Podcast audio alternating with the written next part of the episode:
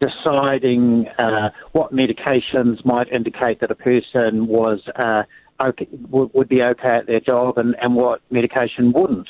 And, you know, actually discriminating on the, the basis of people's health is illegal. So, uh, you know, I think this is uh, pretty dangerous for Kathmandu, but also it's completely unacceptable, completely unnecessary. Can uh, I just let, doesn't help anybody. Yeah, I just want to jump in there because gathering information to me doesn't seem the same as discriminating. Kathmandu's not saying that they'll go ahead and discriminate. They just want to gather information. They also ask, how many sick days did you take in the previous year? Do you object to that as well? Well, I, I think the critical thing um, for uh, any sort of job application is, you know, can the person do the job? Now, sure, um, looking at a person's past employment record, uh, you know, is a legitimate thing for uh, any employer to do. But when you start getting down to which medications a person's taking, you know, I think it's it's really crossing that, that threshold. Now, again, other employers, you know, ask, is there anything, uh, do you have any health uh, issue that might impact on your ability to do the job?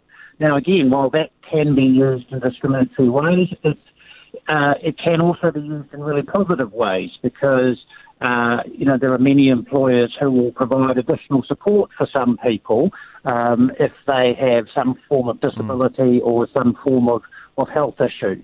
Um, and I think, you know, the thing that employers need to also remember, we're going into skill shortages. Um, we're going in record low unemployment. Yeah, it's, not a, it's people... not a good look for uh, for Kathmandu, is it? I mean, you're not going to get people lining up around the block. I, I did interrupt you, Shaun, before when you were saying it was dangerous because then people, I think you were about to say that people who are on medication would feel uh, perhaps that they either wouldn't take medication or not disclose it somehow stigmatizes them. Is that your point? Well, I think yeah, that's a that's a critical point. I mean, especially for people, uh, say, uh, with uh, mental health problems, there's heaps of discrimination uh, against us. Uh, and I know this from my own experience as a person living with bipolar disorder.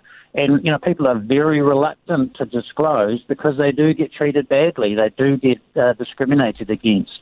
Uh, and the worst thing would be if people actually don't choose to seek medical help, they don't uh, don't want to be on medications because they're scared they'll be asked and they don't want to lie in a um, in a, a employment situation. So.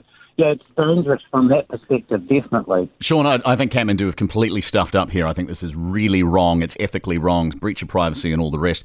But do you think it's just limited to Kathmandu, or are there other businesses in New Zealand that are demanding that job applicants reveal what medication they're on? I find it staggering.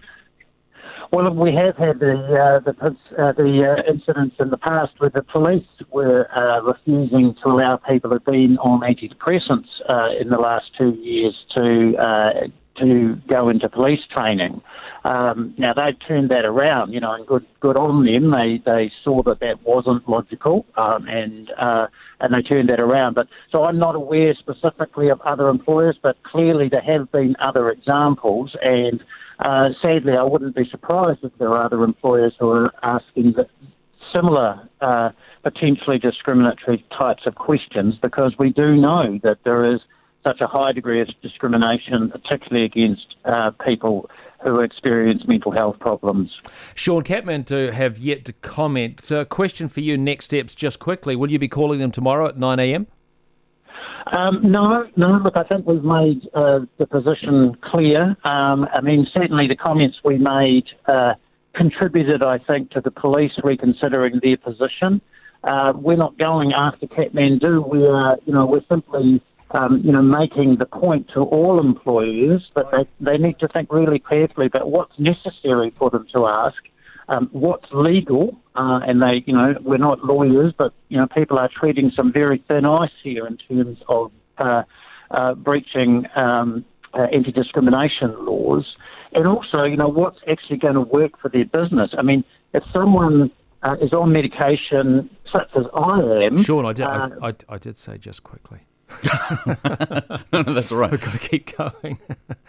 yeah. Um, but, so no, you know, no call, can, no no call. Just to be just to be clear again, no call to Kathmandu tomorrow. You've made your point, and, yeah. and you're happy to have done so. Yeah, absolutely. Thank you very much for your time. It's Shaun Robinson, Chief Executive of the Mental Health Foundation.